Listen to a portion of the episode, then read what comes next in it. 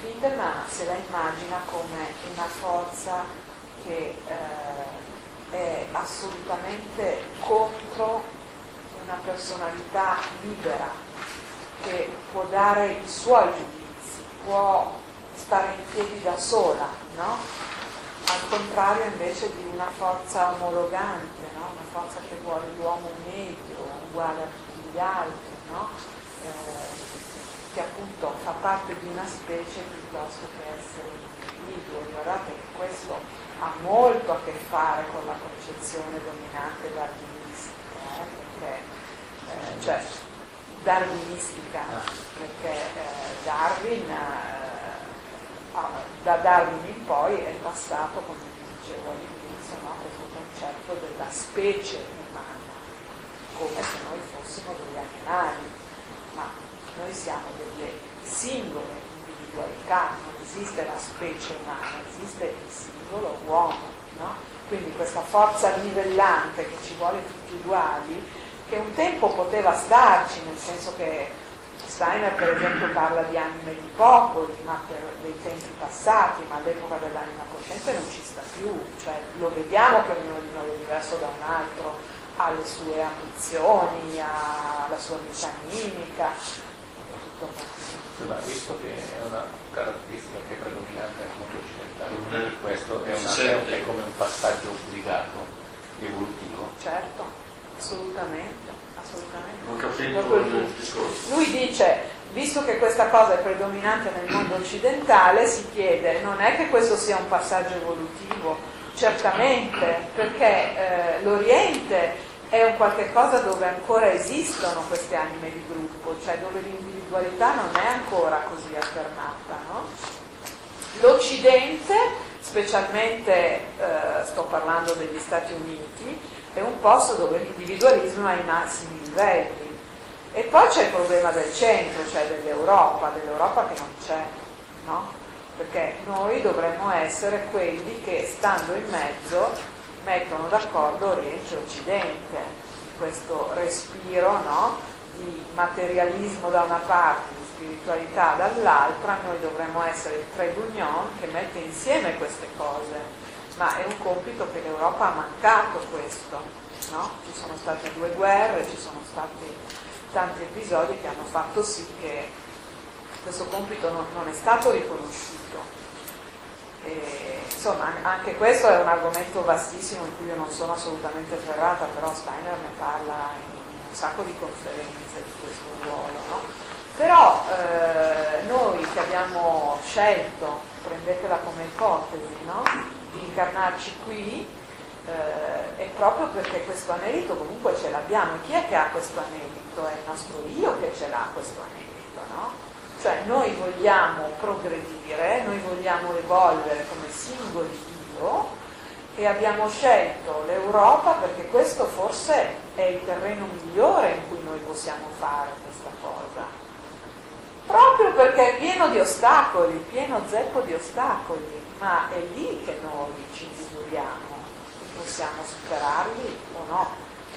Però eh, in questo momento dobbiamo portare a coscienza tutte queste cose, perché sennò eh, insomma, è, è, è, un po' vano no? se, se non, non, riusciamo a capire perché siamo qui. No? E quindi che cosa succede? Che un'opportunità eh, può essere proprio la malarci di cancro, no? perché è una cosa talmente devastante, un attacco all'io così profondo che allora lì sì che noi impattiamo, no? E quando impattiamo noi ci svegliamo. O ci svegliamo o moriamo. Come ci deve prima, se no. Esatto, ci sono queste due cose. Quindi eh, per questo vi dico è un'opportunità, ma è vero, è profondamente vero, cioè non dobbiamo guardare al cancro, certo è una cosa terribile, è una cosa terribile, però è anche un'opportunità, cioè non scordiamoci questo pezzo. Ma infatti appunto dall'affermazione di Fintelman che dicevi, cioè appunto del salto di qualità da io generico a io unico e ripetibile, io direi che si vedono tanti io generici in giro che non hanno il cancro. Quindi evidentemente dobbiamo anche considerare questa cosa dal punto di vista dell'individualità che preme per diventare esatto. unica e ripetibile. Esatto. Quindi non è soltanto appunto la persona che si ritrova un sentire atrofizzato piuttosto che eccetera eccetera, sono anche persone che evidentemente devono poter fare questi passi evolutivi. Perché eh, io vorrei dire che appunto spesso succede che, specie dal punto di vista della psicologia, uno si sente bascolato volte, perché già sa c'è il cancro, poi ti dicono ecco sei così, sei cos'ha, sei cos'ha, e quindi vorrei appunto sottolineare anche questo aspetto di grande spinta evolutiva. Assolutamente. E io vorrei sottolineare anche un'altra cosa già che ci siamo, che anche se poi l'esito è mortale, ma nulla è vano. Cioè se noi pensiamo, eh, poi ognuno è libero di pensare come, come, vuole, io ripeto sono assolutamente convinta che, che questo sia solo un passaggio, che avremo altre vite, eccetera, eccetera, ma come noi abbiamo vissuto eh, tutta la malattia, come noi siamo morti, tutto questo determina la nostra vita nell'aldilà, la nostra vita futura, la nostra prossima incarnazione sulla terra, quindi tutto quello che noi ci siamo conquistati anche tramite la malattia, quello che noi abbiamo compreso, gli atteggiamenti che siamo riusciti a mutare anche se poi siamo morti lo stesso. Ma questo è, è un dono grandissimo, cioè questa è una cosa io dico sempre, dobbiamo smetterla di pensare in una maniera così limitata a questa nostra piccola vita di adesso, dobbiamo sfruttarla al massimo senza dubbio, ma sapere che è una goccia in confronto all'eternità, no?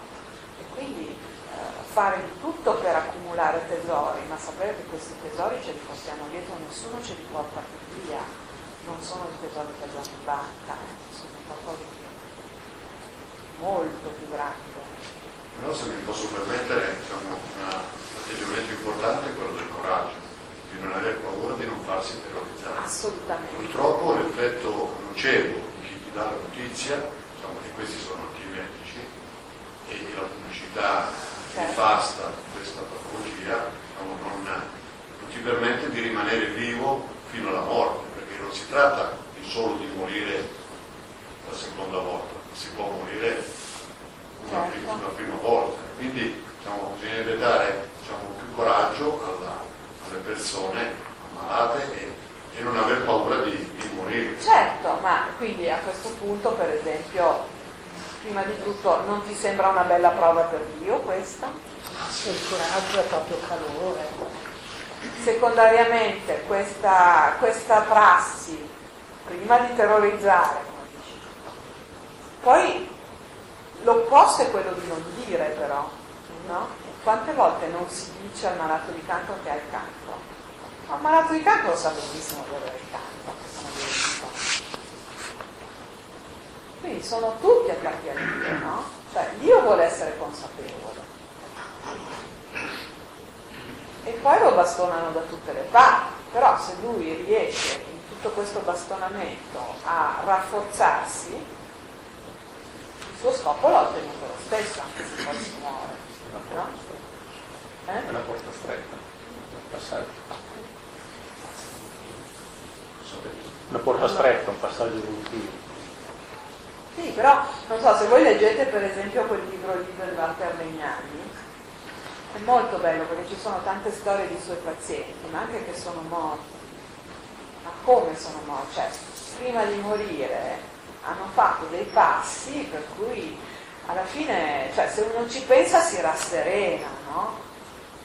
Certo, se uno invece pensa magari a qualcuno che conosce o qualche proprio caro che è morto tale quale come stava, devastato dalla chemioterapia, dai dolori, dalla paura, eccetera, eccetera, allora è un altro discorso, no? Eh, ma è, è, proprio questo, cioè è solo la consapevolezza che può far far fare la differenza, no? Non c'è un altro, e la consapevolezza è, è, questo, è, è un affare del Dio.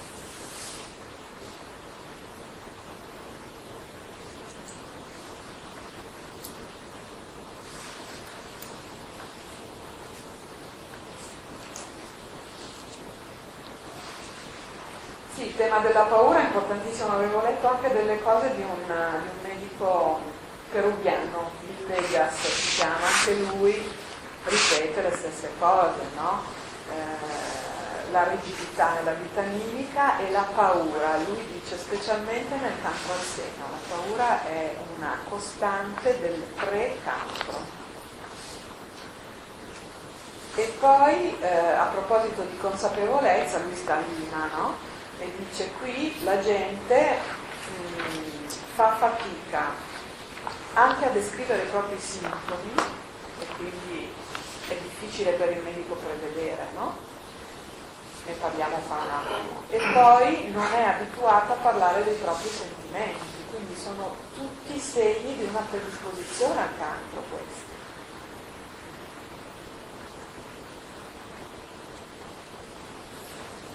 segni animici. Poi abbiamo detto ci sono i segni fisici, no? Eh, il freddo, l'assenza di febbre sempre, eh, le infezioni virali, tutte le cose che dicevo prima, questi sono anche sintomi di una situazione a rischio. No?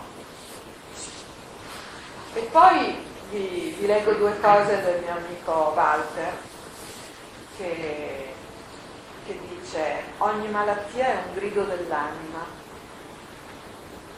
perché l'anima è quel livello dell'essere in cui l'uomo esprime qualitativamente l'aderenza al proprio istinto.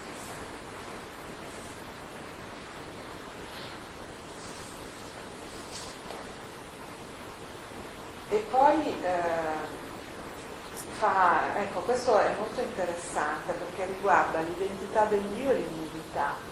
Eh, vedete com'è, com'è legato eh, psiche, neurosensoriale, sistema endocrino e sistema immunitario, sono strettamente legati fra di loro e sono tutti retti dal Dio. E lui dice, eh, quando è messo alla prova un apparato dedicato a configurarvi cellula per cellula come tessere di un mosaico che è la figura del Dio e a difendervi il mio organismo non sa più distinguere io e non io.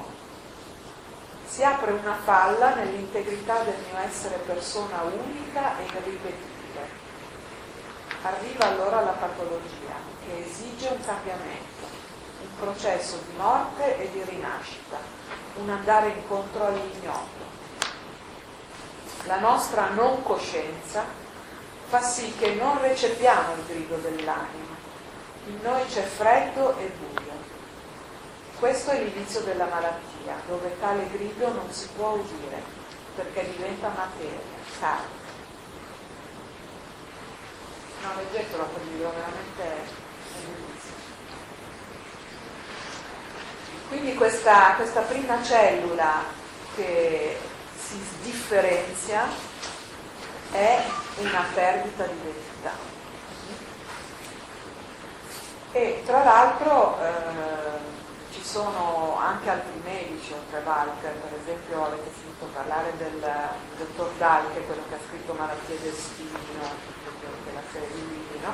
eh, che lui identifica eh, un, i singoli organi no? eh, che vengono afferrati dal tumore come simboli di altrettante realtà psicologiche. No? Eh, e quindi anche questo è, è, un terreno interessante da esplorare, no? a secondo di dove mi è venuto il tumore io posso anche um, chiedermi eh, cos'è che non ho voluto ascoltare di me, che domande non ho fatto, cioè c'è tutta una letteratura o delle possibilità di esplorazioni, eh, magari anche aiutate da, da persone competenti, no? Che possono eh, aiutarci nella ricerca no? del significato, del, del perché è arrivato quel determinato E, e quindi eh, sempre Legnani sostiene come eh,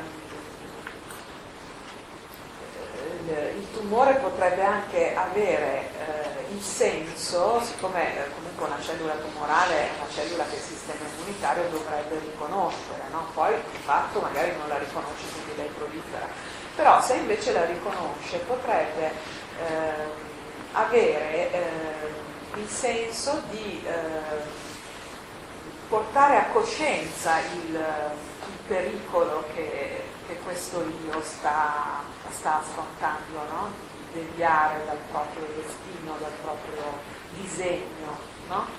Quindi eh, il tumore come, come opportunità di, di risveglio, no? di, di ritornare alla propria verità originaria.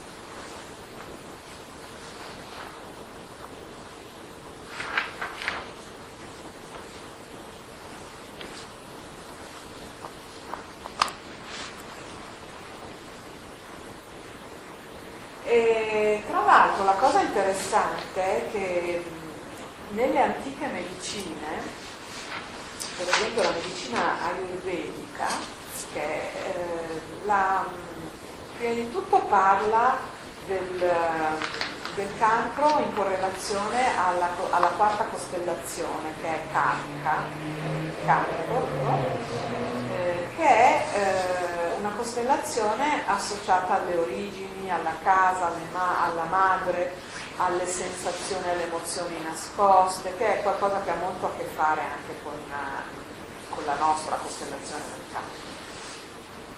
E poi eh, riconosce eh, le radici della, dell'evoluzione neoclassica proprio nell'ambito emozionale. Eh, quindi esattamente quello che, che, adesso piano piano la, la scienza viene, viene, a scoprire. Adesso non, ve lo dico nei dettagli, però ci sono delle, delle coincidenze assolutamente interessanti. E, e lo stesso anche la, la, medicina tradizionale cinese, quindi queste erano cose assolutamente conosciute dai primordi, peccato che eh, adesso la situazione è drammatica, ma è drammatica proprio per abbiamo allora poi in tutto questo quadro passiamo alle terapie, no? eh, sappiamo che le terapie classiche sono eh, delle, delle, terapie che eh, vanno a, eh, a, prendono di mira la cellula, quindi non considerano tutto questo ambito che noi abbiamo variamente descritto. Quindi la cellula è la responsabile, facciamo fuori la cellula, però non abbiamo eh, delle armi efficaci per fare fuori solo quella cellula lì, per cui usiamo delle armi potentissime che le cellule le fanno fuori tutte. Questa è la, la filosofia della radioterapia, della chemioterapia, della ipertermia, no? sono tutte eh, mirate a questo. E quindi questo eh, fa, ci, fa, un po' capire anche perché eh, alcuni riescono a, a superare questo, questo affronto eh, ed altri soccombono, no? perché eh, un attacco così grande è chiaro che se eh, è successo qualcosa per cui l'io è riuscito a riprendersi in mano e quindi a riprendere in mano tutte le gli arti costruttivi che gli stanno sotto, allora ce la fa. Ma se la situazione rimane immutata rispetto a, a quella che, che, è stata precedente, eh, spesso non, non, ce la si fa, si muore. No?